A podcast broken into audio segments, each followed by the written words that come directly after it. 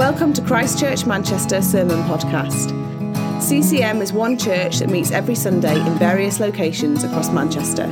For more information about who we are or about our Sunday meetings, please visit www.christchurchmanchester.com. My home is not on this earth, not in this world. Silence is rare, isn't it? How often do you find yourself just sat in silence, like proper silence without any distraction at all, just so your, your thoughts kind of come to the surface? Silence is a pretty kind of rare phenomena, especially in the modern world, especially at Christmas. There's loads coming at us at Christmas, isn't there? There's lots to think about, lots to talk about, lots of advertising that comes out. us. Silence is pretty unusual. We, uh, we last, last summer, I think it was, or two summers ago, we had a holiday in Scotland and we booked it fairly last minute on Airbnb. And it was one of those Airbnbs that look nice on your phone, but less nice actually physically in the room. And uh, we walked and it was one of those in Scotland where you're driving and you watch your mobile phone signal slowly disappear. You go from 4G in the cities to 3G in the countryside, and then you're in Scotland, there's no G. Uh, and the, the actual normal old school signal begins to drift away as well. You see the kids looking at their phones beginning to shake. The silence is coming upon them. We walked into the, this, what was their excuse for a cottage. There's a fine line between a cottage and a shed. And we walked in, and both kids point at this thing in the corner and went, What is that? I'm like, it's a TV. They're like, it's so thick. It was a really one old school, big curved square screen, old that kind of telly that weighed an absolute ton. That you had turned it on and it had to warm up for like five minutes, and when you turned it off, disappeared to a little dot in the middle. And they they were like, what is it? And you couldn't get any. So we were stood on chairs in the in the yard, me trying to get football scores, the kids trying to have any contact with the world outside. Silence is quite hard to deal with sometimes, isn't it? But actually, silence can be quite useful as well. It is revealing, actually, reveals perhaps where your thoughts go to, perhaps even maybe what you're a little bit dependent on, reveals maybe in those moments of quiet what is most important to you. And quickly comes to mind, doesn't it? And silence often means waiting, doesn't it? Sometimes you're waiting just for the silence to end. So, about this time last year, I had to have a tooth out, and uh, I was waiting for two days for the dentist to phone me back. And it was that sort of tooth pain that kind of encapsulates your whole head. It was throbbing with this tooth pain, and that was a very long two days. Just all they needed to do is phone me back and say, Come in, and that took them two days, apparently. Um, and that was a silence that I desperately wanted to end the silence of the dentist. And the point we're going to find ourselves today in the beginning of Luke, Israel was in the silence of God. They'd heard nothing from God for years, hundreds of years, actually. No prophets to speak of, really. No, no beautiful psalms written. There was no pillar of cloud or fire for them to follow. There was nothing. They sat in the silence of God's. And actually, Israel had been in exile in Babylon and had returned in parts, really, that, but uh, they never became much of an autonomous nation again. The, the glory of the days of David or Solomon were a distant memory, really, history, really. They told stories about it. The relationship that perhaps uh, Moses had with God or Elijah had with God also were faint memories. They existed at that moment in the silence of God. And at, right at the beginning of Luke, we find that the silence begins to break.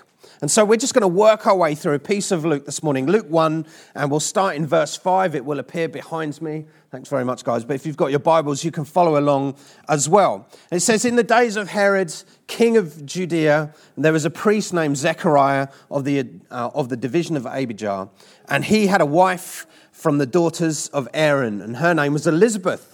And they were both righteous before God, walking blamelessly in all the commandments and statutes of the Lord. But they had no child because Elizabeth, Elizabeth was barren and both were advanced in years. So Zechariah and Elizabeth knew the silence of God. Actually. Zechariah was a priest, so he would have understood the hundreds of years of silence that Israel were experiencing. They, they lived in that as the priests. They would have read about the priests of old who heard from God very clearly and of the prophets, and they knew they weren't experiencing that. And actually, Elizabeth as well came from a family of priests, from the daughters of Aaron, one of the great priestly families. And so she would have known the same. She would have understood theologically the point in time they were in, the silence that they were in. But not only that, they knew the silence of God's in their own lives. Simply, they couldn't have children. Their house was the quietest house on the streets for years, no kids at all. They would have watched their friends, perhaps their family, uh, have kids, uh, go through that time of pregnancy and then birth, and then watch the kids grow up, and perhaps the kids then got old and then got jobs themselves, and they would have watched that whole process of life, and yet they'd have lived in the quiet of their own house. They would have also perhaps known that silence, that social silence that falls on a group of people who are talking about you and then see you coming and then suddenly go quiet and then somebody tries to change the subject. I don't know if you've ever experienced that, a very awkward silence. And they would have known as well the silence of unanswered prayers, a lifetime of unanswered prayer. I think they would have prayed that God would speak to their nation, that God would break in and move, that He would send the Messiah, actually, that the prophets had talked about as they, uh, as they read their Bible. They would have prayed for those things to happen, and they would have prayed as well God, give us kids. We really want children. Would you do that for us, Lord? But Luke says, they were righteous and they walked blamelessly before God. They walked in the law. In their silence, they were obedient to God's and they trusted God. And perhaps actually this morning, you know a little bit of that silence, perhaps that sense of, oh, I'm desperate to hear from God. Perhaps it's the silence of an illness that you haven't recovered from. Perhaps the silence of an unfulfilled promise. Perhaps the silence of a, a difficulty in family life. A silence of a hope that hasn't come true. And perhaps in that silence, you know something of what Zechariah and Elizabeth went through. You, you know the patience and the, the waiting that is required in that. Perhaps in that silence as well, you know the anguish that they undoubtedly felt, the unresolved staying unresolved. And Luke is telling us a story about silence and about how the silence was going to end. If we go to verse 8, it says, Now why now while he, that Zechariah, was serving as priest before God, when his division was on duty, according to the custom of the priesthood, he was chosen by lot to enter the temple of the Lord and burn incense. And the whole multitude of the people were praying outside at the hour of incense. And there appeared to him an angel of the Lord standing on the right side of the altar of incense. And Zechariah was troubled when he saw him, and fear fell upon him. So Zechariah was on duty, effectively. It was, it was his turn to go into the holy place to, to light incense. Uh, and so he was doing that. Uh, and as he walked into that room, uh, he would have looked up and seen a massive curtain. Okay? There was a huge curtain in, the, in, in the, uh, that holy place because it separated off from the most holy place and only the chief priest went in there once a year. So he wasn't going in there. He was looking up at this uh, big curtain, and in the most holy place, that's where the presence of God was uh, supposed to be.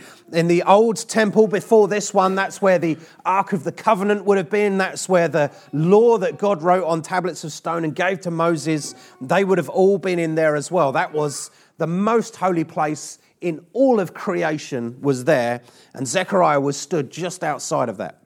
And as he stands there, he looks up, sees a curtain, also sees an angel, huge angel, stood there. Now it's interesting that as he stood outside that most holy place, he's somewhat separated from the presence of God, even by being stood there. And also, uh, outside uh, in another room, further out from him, it describes a, a multitude of people that are praying. Uh, and it's just an interesting thing that Luke throws in. And why would he, why would he mention that? Well, I think Zechariah and the people outside, we're supposed to see them as not quite in the presence of God. They're outside, both of them. Yet they are both in their own way praying. Zechariah is burning incense. It's an offering to God. It's a beginning of a conversation with God. It's uh, what they did. And the people outside also were praying as well. And I think Luke is saying, look, when you pray, God hears you, even if you feel that sense of, I'm removed. Uh, there's something blocking me from God. That's what it feels like this big curtain. Or for the people, they're not even in the, the center of the temple, they're on the outsides. Uh, God is behind other walls. But God is saying, actually, when you pray, I hear you. And so this angel appearing, not in the most holy place, but in the holy place, a, a bit further out, is God taking a step forward towards them, saying, actually, I'm, I'm coming towards you in that moment. And when we pray, actually, it's important to remember that God hears what we're saying. Doesn't always feel like that. It's so knucklehead and obvious, isn't it? But when we pray, even in the silence of our prayers, or if you're praying first thing in the morning in your tiredness of your prayers, you're thinking, all I'm doing is thinking about drinking this coffee uh, and seeing if I can string a sentence together before God's, whatever it might be, uh, or, or in the middle of the night when your kids have woken you, or on your commute to work, or whatever it is, actually, in those moments, God hears what we say. It may feel like a silence. It may feel like sometimes we're on the outside, like maybe even that God is a bit removed from us in those moments. But when we pray and when we gather as a people and pray, actually God hears us. And in this situation, he breaks the silence. And silence breaking can be quite a shock, can be quite shocking. And uh, an angel at this point breaks hundreds of years of silence. Uh, and I, I feel like there's a tension in how Luke writes this. I just think it's a, he, he kind of writes it so matter of factly, but it's almost like there is a pause there. You see Zechariah walking into the room, just stopping dead, and like, what is that? It's an angel. And he says he was troubled when he saw him, and fear fell upon him. Uh, it's not unsurprising, is it? It's, not, it's a very unusual thing to happen. It's not it's normal to be visited by an angel. And we will see this angel, he will appear uh, a few times at the beginning of Luke, but it is not a normal phenomena. And so the angel says to him what most angels seem to say it says, Look, do not be afraid because uh, Zechariah is probably struggling to put the world together at the moment as to what's going on. Do not be afraid, Zechariah, for your prayer has been heard. Your wife Elizabeth will bear a son, and you shall call his name John. So the silence is broken, and, and the angel goes on to explain a few things, to explain who this John kid is going to be. And he actually says, Look, he's going to be a prophet like Elijah one of the great prophets, maybe the greatest prophet. And he's going to be like him. Uh, because of his ministry, because John will be filled with the Holy Spirit, many in Israel are going to come back to God. You'll see a, a great revival, which actually is better than Elijah did. Elijah didn't see that happen. Uh, many people will come back to God's. Uh, and also, not only that, he will prepare the people to meet the Lord. He will point people to this Messiah that is going to come. And to be fair to Zechariah, at that moment, it's quite a lot to take in. Let's, let, us be fair to him, because uh, it's quite easy in these situations to take them apart and talk about their lack of faith. But you, an angel is talking to you. That's point one to take in. In fact, oh, there's an angel there. He's now talking to me. He's telling me I'm going to have a son, uh, uh, but I'm really old. And he's telling me now this son is going to be one of the greatest prophets ever, that there'll be a revival, that he's going to point to the living God who's going to come back. That is a lot to take in. And in verse 18, Zechariah replies and he says, How shall I know this? Like an angel standing there wasn't enough. For I am an old man and my wife is advanced in years. So Zechariah reacts like so many have before him and since, and perhaps like some of us would react as well. He reacts in fear and some skepticism. Uh, the silence has ended for himself, the things that he has prayed for, for his own family, for his nation. Uh, he's been spoken to at this moment by an angelic being sent from God, explaining this is what's going to happen. And in that moment, all he can do is reflect on his own inadequacies, on his own limitations. He's not thinking, oh, God can do anything. This is the God I believe in. He's thinking, I'm really old. This seems quite unlikely. He's thinking, his limitations limit God. And sometimes in our, in our impatience, as we wait in our anguish, actually it's quite easy just to flip and focus in on ourselves, perhaps in our own inability to resolve a situation, uh, to bring the change that we want to see happen. Uh, perhaps in those moments when we, we can't hear from God's, perhaps it's because we're caught up in our limitations. We can't see what is possible in Him, like Zechariah. Zechariah didn't quite believe the words of an angel. Now, I don't know about you, but if there have been times in life where you're wanting for God to speak, or you're wanting some wisdom on something, or a big decision, or you don't know what to do, or uh, you just you're in a situation that you don't like, and you want God to move and speak. I don't know if ever like me you've thought, God, if you if you somehow I don't know, sent an angel, or, or somehow supernaturally would, would say something to me. Uh, if that happens, my faith would be nailed on then. I would absolutely believe everything and I would not panic or think about it at all anymore. I would follow you with great ease. Well, as we read the story of the Bible, we see that's not true, unfortunately.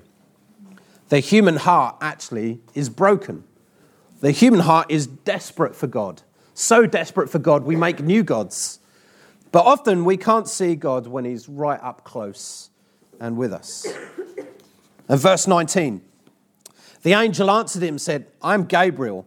I stand in the presence of God, and I was sent to speak to you and to bring you this good news.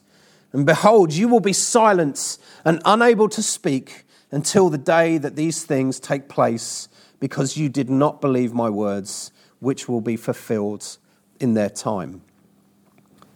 So the silence has been broken. God is speaking to his nation. God is speaking to Zechariah as well. God is answering all sorts of questions, uh, uh, which are just astounding, which if Zechariah could get out and tell people would be an amazing thing. But in the silence being broken, he's decided to restore the silence. An amazing thing has been revealed to him, but actually, his lack of faith is a problem in this moment. Where his heart is at is a problem in this moment. So Gabriel solves the problem by restoring the silence, by making Zechariah mute and probably deaf as well. And it's a sign to him, it's a sign to Zechariah actually. Uh, you will live in this silence, you will know what this feels like. Uh, but it also prevents him from really messing things up, making life very difficult, perhaps for other people and for himself. His silence means he can't tell anyone anything. That's what it means. He's had this incredible revelation, and now it's just in his own head. He can't do a thing about it. He can't even tell his wife they're going to have kids. Nothing. He can't do a thing. And he comes out of the holy place, and all he can do is make gestures. It's the first uh, incident of playing charades at Christmas, perhaps. all he can do is wave his hands around. There's nothing he can do. And even when he goes home to Elizabeth, he can't explain, we're going to have kids. Nothing like that. He cannot explain, look, this angel appeared to me, we'll have kids. Also, this kid's going to go off and do amazing stuff. Nothing. Just his own silence. Probably he can't hear either. We go to verse 24. And Elizabeth appears in our story. It says, After these days, his wife Elizabeth conceived, and for five months she kept herself hidden, saying, Thus the Lord has done for me in the days when he looked on me to take away my reproach among people. So Elizabeth falls pregnant and hides effectively for five months. She, she's so overwhelmed by what God has done, by the, the breaking of the silence, by the fact that she's now carrying a baby, the things that she'd hoped for for so long, uh, and now she hides. Uh, and it's perhaps difficult for us Westerners to understand, but there is no welfare state at this point in history. So having a family actually is how people would think that these people are going to look after me. My kids will look after me when I get older, okay? The, when I am no longer able to earn money, they will be able to earn money and support each other. The family units works in, that particular way. So for Elizabeth, there is so much loaded on this baby. And as she hides herself away, she worships. She is thanking God that she will no longer be an outsider who is seen as Zechariah as the outsider. Even in the temple, he's slightly on the outside of the most holy place. The people that are praying, they were outsiders as well. And Elizabeth feels the reproach, she says, of people. She was that outsider. When people saw her come in, perhaps it was the, the outsider, being an outsider because of their pity. Poor Elizabeth, can't have a baby. But Zechariah and Elizabeth have both encountered God. They are hearing God move really quite dramatically. They are seeing Him move. They are seeing the evidence of God at work in their lives. And both of them have absolutely no idea how to react in that moment. One of them doubts, the other one hides. Uh, this is, it's just coming at them so fast here. And I love that God picks these two people, clearly godly, described as godly, clearly terrified in the moments, insecure, preoccupied with what's going to happen to them, all very human reactions.